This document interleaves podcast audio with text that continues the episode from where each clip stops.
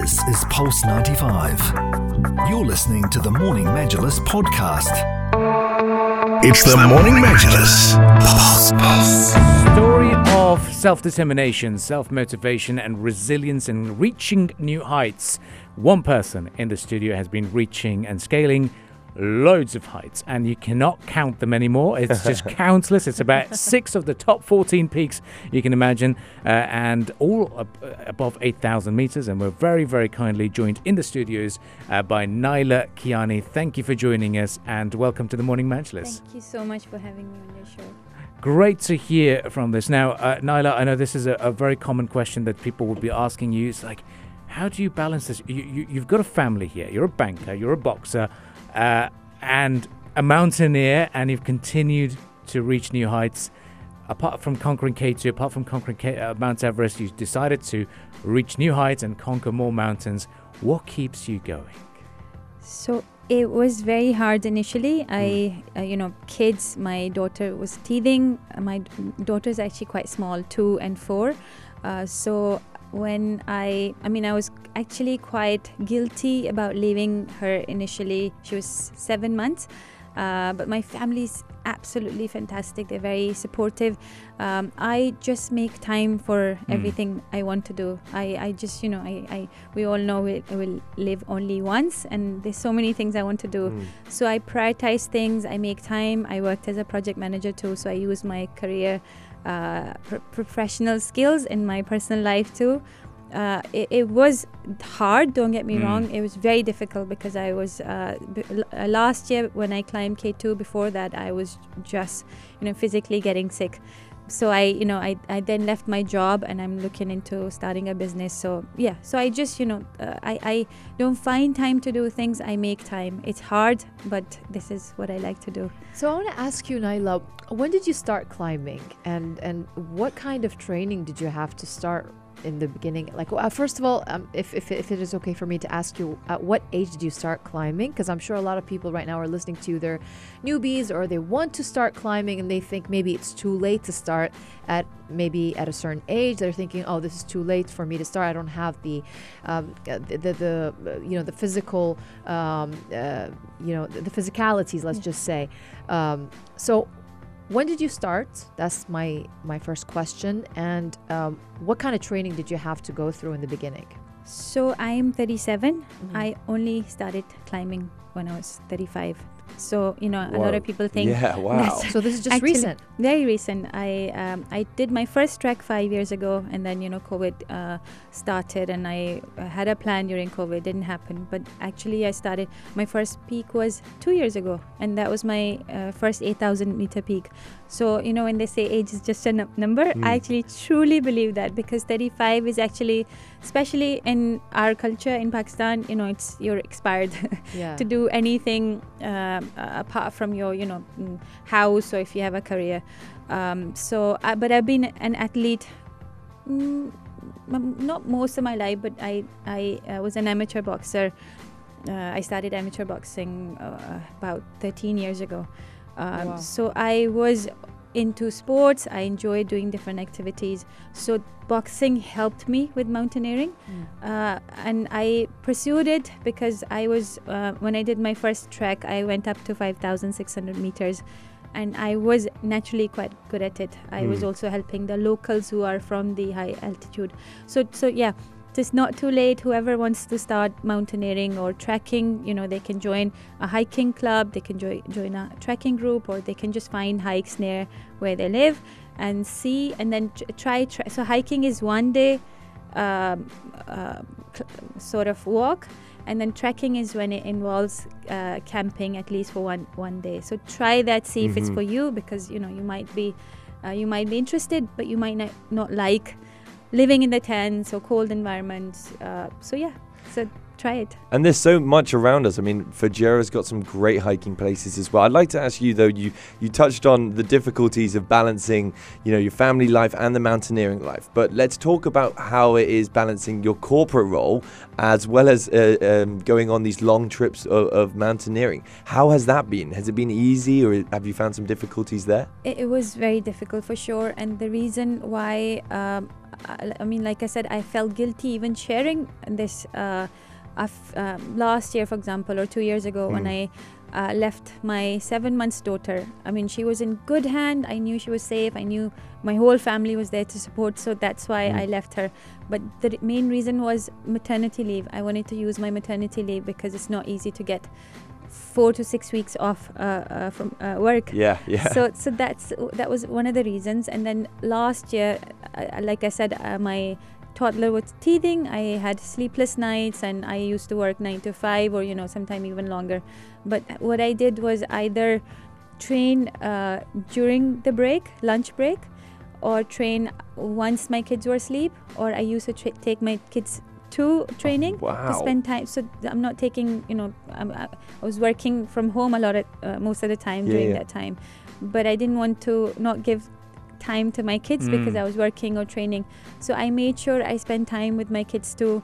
And I, I, I did a lot of my own things when the kids were asleep. And it was hard. It, I mean, but I had a goal. I, I, I uh, during that time, I was getting sick every three to four weeks, which wasn't ideal for my, you know, mm-hmm. performance. But I had a goal, and I, I, I didn't want to not do it because I had work or kids or other responsibilities. So mm. somehow I just made that happen. And, and to be honest, I don't want to go back in, uh, yeah. to that time and repeat that. But uh, yeah. that's one reason why I left my full-time corporate job recently.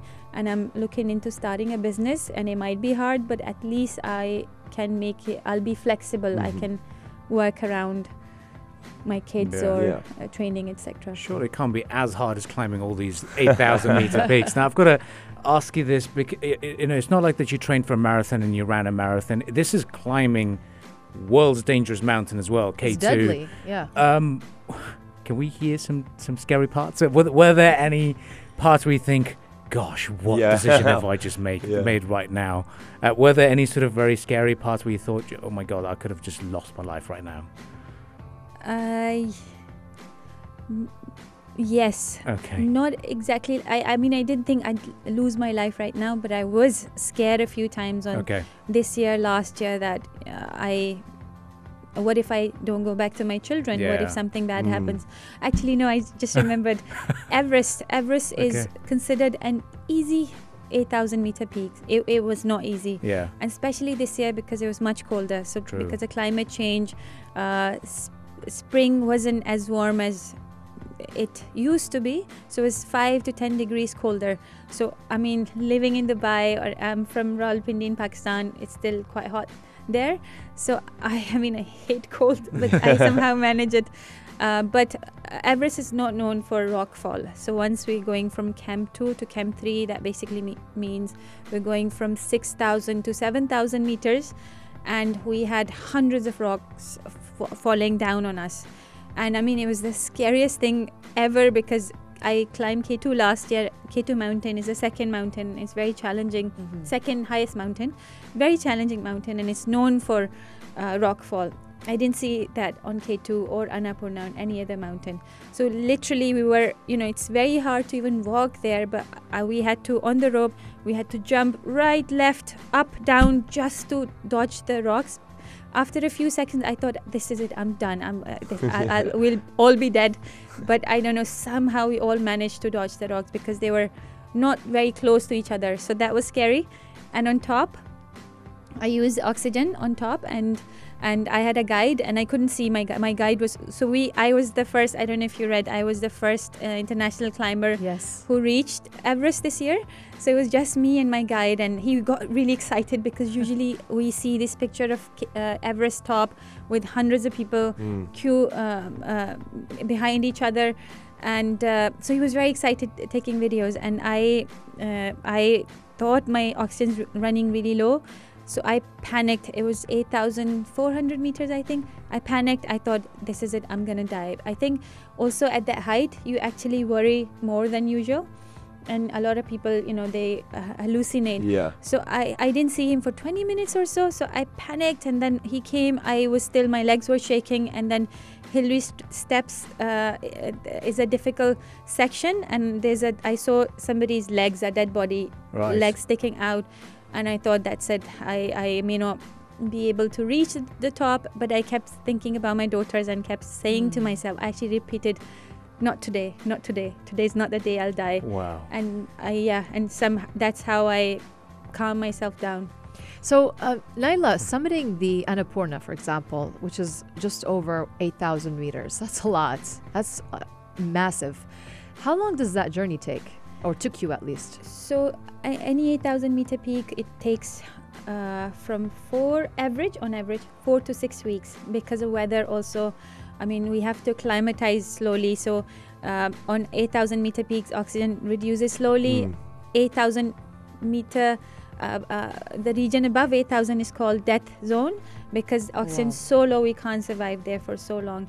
So, we have to slowly acclimatize, go up to five thousand, six thousand, sleep, come down. Uh, so, all that process plus, because we have to wait for the good weather, it takes four to six weeks. How so, Annapurna took me just under four weeks. Wow. No, no, I have to. I have to ask you because you talked about uh, when your legs were shaking, you didn't see your guide for twenty minutes.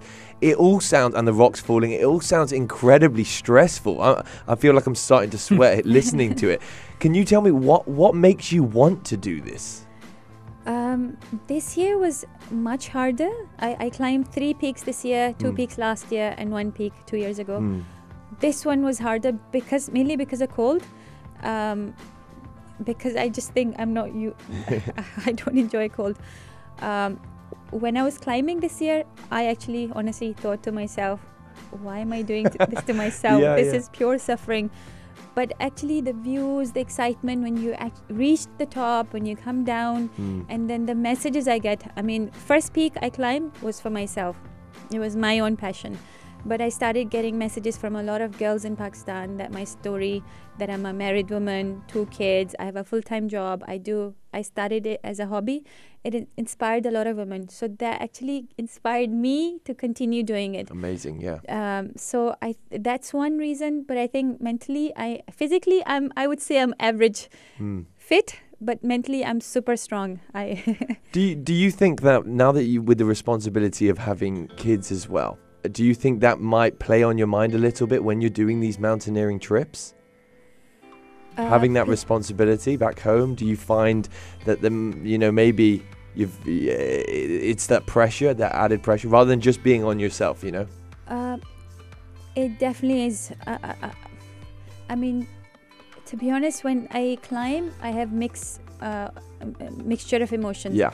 I feel scared that what if I something happens, then it will be a very selfish thing to do as a mother, but at the same time I feel like nothing will happen, so it's it's very strange.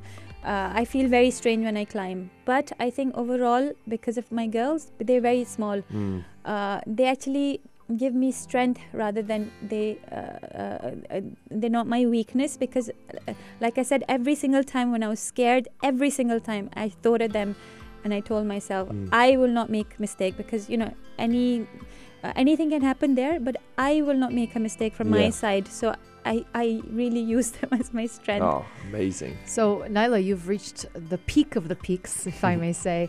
What's next for you? So I am um, plan. I, I mean, I wasn't, I, I, I wasn't sure whether I wanted to climb all fourteen or not, mm. but I want to climb as many as I can whilst my husband has given me yeah. uh, uh, green light. Go. yeah, green light, because it usually takes me seven, eight, nine months to get him to agree. Last year was hard. The year before was really hard.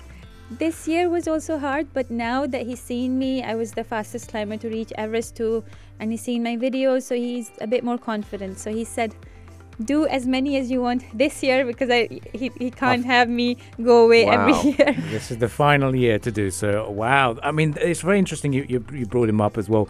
Uh, is, uh, I just came across a fun fact. Did, did you organise a wedding near the, near the base camp as well, is, is, if we're not mistaken? So I had a photo shoot at K two base, okay. a wedding photo shoot. Okay. I was meant to have a wedding uh, celebration, small one, okay. because I mean in our culture we have massive yes, weddings exactly. yes. and I hate the idea of big weddings and sitting in front of stage and yeah, uh, yeah, yeah. getting pictures taken. So uh, after our Islamic wedding, we uh, I convinced my husband to not have the big wedding and go to K two base camp and oh, have wow. uh, a celebration or pictures taken. He couldn't make it.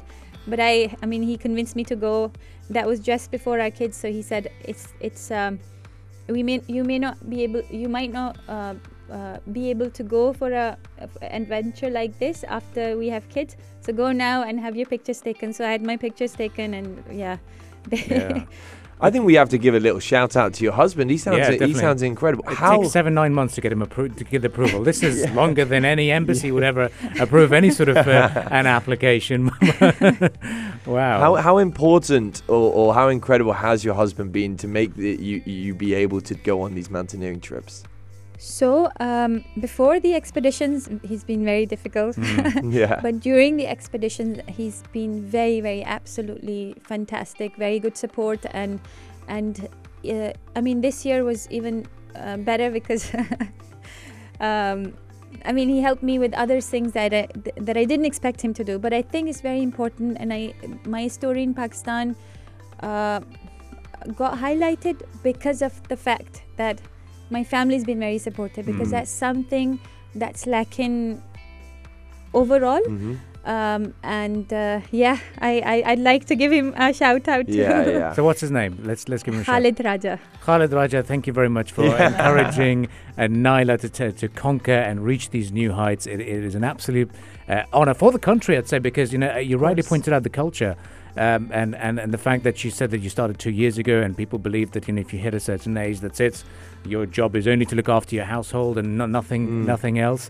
Uh, but you still kept it going. It really is uh, very motivating and, and nice and to see. And symbolic in every single way. Exactly. Yeah. Now, I've got to highlight this. That you said that you're from Rawalpindi, which is very next to the capital, um, twin city of the capital. It's not a mountainous city. I mean, close to mountains. Who was your role model to say, do you know what? I've got to do this, and I've, I've got to try becoming like this individual? Um, I didn't have a role model when I started. So when I did my trek, when I went for the photo shoot, uh, before that I watched Everest, actually, okay. Everest movie, and I was like, who are these yeah. people? They're crazy, they're risking their lives for just to reach the top. Yeah. What do they get out of it? Yeah, yeah. Uh, and, and I'm sure a lot of people think that about me now. But once you do it, once you feel, once you are uh, feel it, once you're in nature, once you see the clouds above the mountains at a certain height, uh, to be honest, it's just, it, it is very addictive. Mm. Uh, a lot more. Yeah. yeah. Uh, it, it was the climbers I met at K two base camp. Uh, they inspired me to think about it. Right. And uh, and I, I, I met very I met amazing Pakistani climbers who are unsung heroes, who, you know, they they're mm. the porters who take climbers like us up there. They take our heavy stuff. They don't get highlighted. It was speaking to them and why they do it that inspired me. So I won't say there's one role model. Uh, a few people inspired me to think about climbing. Okay. Yeah, because you met the Sadpara family as well, uh, yes. didn't you? So, so, I mean, one of them uh, sadly lost his life, a uh, very well-known climber uh, over in K two. So it must have been sort of something that, that you hold as a passion to say, you know what, these guys are real heroes, aren't they? Uh, absolutely. And a lot of them don't get uh, highlighted until, sadly, they die. Mm. Mm. So they get um, uh, fame or acknowledgement from the government after their death. So that's what we're trying to do, uh, so that they get some sort of highlight bef- during whilst they're alive. And another highlight to remember is that you've been nominated to receive Sitara-e-Imtiaz. Yes. Uh, uh, uh, can you talk to us about how proud you are to receive it, and, and the family as well? Uh, when I came down from Everest and Lhotse, so I climbed two peaks together. I, you know, I just, somebody messaged me, a couple of people messaged me Sitara-e-Imtiaz. I thought Sitara means star. So I thought they were calling me star. But when I started getting the news, uh, because government announced it through media, I mm. was shocked, to be honest. I wow. only just uh, uploaded this, I mean, uh, shared this news on my social media two weeks after the actual announcement, because I just didn't believe it. I didn't think I deserve it. I think this is what we do as a woman. Sometimes mm. we doubt our own abilities, uh, but it slowly started sinking in, and I'm very proud and honored mm. that government is, is I, I think through me, they actually acknowledging, um, uh, they accepting that mountaineering mm. is a sport, because mountaineering yeah. does not get any, any, uh, any promotion, highlight, nothing uh, uh, in Pakistan. So, uh, so it, I, I, I'm happy that this is one of the first steps that government is recognizing mountaineering as a Amazing. sport too. Great. Now, uh, lastly, I'd like you to speak to the uh, the young listeners out there, young Pakistani girls as well, who'd be thinking that, you know, I, you know, there's certain restrictions, cultural norms, uh, and societal expectations that they can't pursue mountaineering, they can't pursue uh, their goals or, or whatever they've got there in their mind, any field. What would your message to young Pakistani girls be today? So I always say, I mean, even me, I, I, I told you five years ago when I did my wedding photo shoot at K two Base Camp, my husband said, and I also said, okay, let's just do it now. My husband can't make it. I'll, I can go alone uh, because I will not be able to do this ever again after having kids. So these were the, how, how do you say the English term, uh, the self limitation beliefs okay. that we impose on ourselves or society impose on ourselves. Mm. So we don't even think. Mm. We we it's like a blind spot that we can't. We think that we cannot do certain thing because uh, or, or, of either ourselves or what will people say. True. So I, I think we really need to uh, stop thinking about what we cannot do. If there's a goal we want to do, if there's a passion, whether it's a career, whether it's a hobby. I think we just we should just you know go for it. And uh, one of our problem as Pakistani women is uh, permission from parents oh, or yes. in-laws or husband. Honestly, even I I I don't I did never thought my husband would. I'd get his agreement. I won't say permission, but I would get his agreement. But you just if you are passionate, just keep yeah. you know keep uh, uh, keep going, keep going, and you'll find ways to uh, get them to get your family to. Agree on what you want to do. Exactly. Well, I think this, I hope this has been a very motivating conversation yeah. and got, get everyone excited, I'm sure. Now we'll all hope to pursue our goals and dreams and, and make the most of the time uh, that we have uh, here in the, in, the, in this world as well. Thank you very much for joining us, Naila Kiyani. Uh, it, so it was an, it was an honor for us to, to hear yeah. from you. It's and an honor for me to be with you all. It was very motivational. Yeah. I feel like I need to go and do something today. You know? Climb a mountain or something at least.